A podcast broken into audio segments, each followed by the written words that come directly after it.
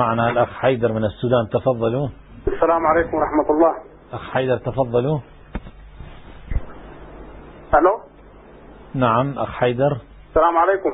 وعليكم السلام ورحمة الله وبركاته. أه، سماحة السيد هل تعتقدون أن هؤلاء الذين يدافعون عن معاوية يعني هذا الدفاع المستميت بالرغم من مساوئه التي لا تخفى على أحد يعني هل هذا الدفاع من صميم قلوبهم؟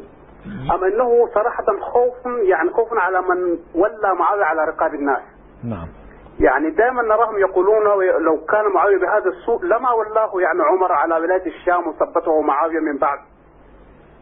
يعني هل فعلا الدفاع حبا في معاوية؟ إذا إذا تسمحوا إذا تسمحوا لي الجواب نعم أخي العزيز باعتبار أن جملة من هؤلاء المتكلمين هؤلاء تكلموا هذا بعد زوال حكم معاوية وبعد زوال حكم بني أمية وجاءوا في القرون الرابعة ابن تيمية هذا في القرن السابع والثامن لا علاقة له بزمن معاوية حتى كذا. هؤلاء مولانا كانوا لا يعتقدون بالشريعة النبوية بالمعنى الدقيق لها وإنما كانوا يعتقدون بالشريعة النبوية والسنة النبوية ولكن من خلال باب ومفتاح ماذا؟ معاوية. نعم. يعني نحن الآن مدرسة أهل البيت ماذا نعتقد؟ نحن نعتقد أننا نتبع السنة النبوية ولكن من باب مدينة العلم وهو من؟ وهو علي وأهل بيته. نعم. هؤلاء يريدون النبي ولكن من خلال قراءة وفهم من؟ وفهم معاوية, فهم معاوية وبني أمية.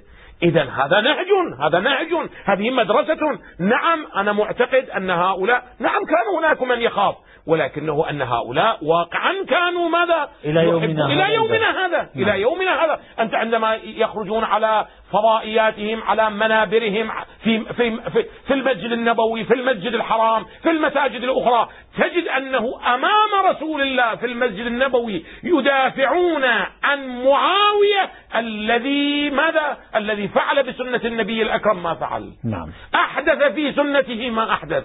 هذا ما ما معناه؟ معناه أنهم يعتقد إلا أن تقول أن هؤلاء كلهم منافقون مع أنهم لا يحبون معاوية ولكن يدافعون ماذا؟ عن معاوية. أنا لا أتصور أقول أن كثير من هؤلاء يعتقدون بحب معاوية والدفاع عن معاوية. نعم الأخ حيدر إذا كنت معنا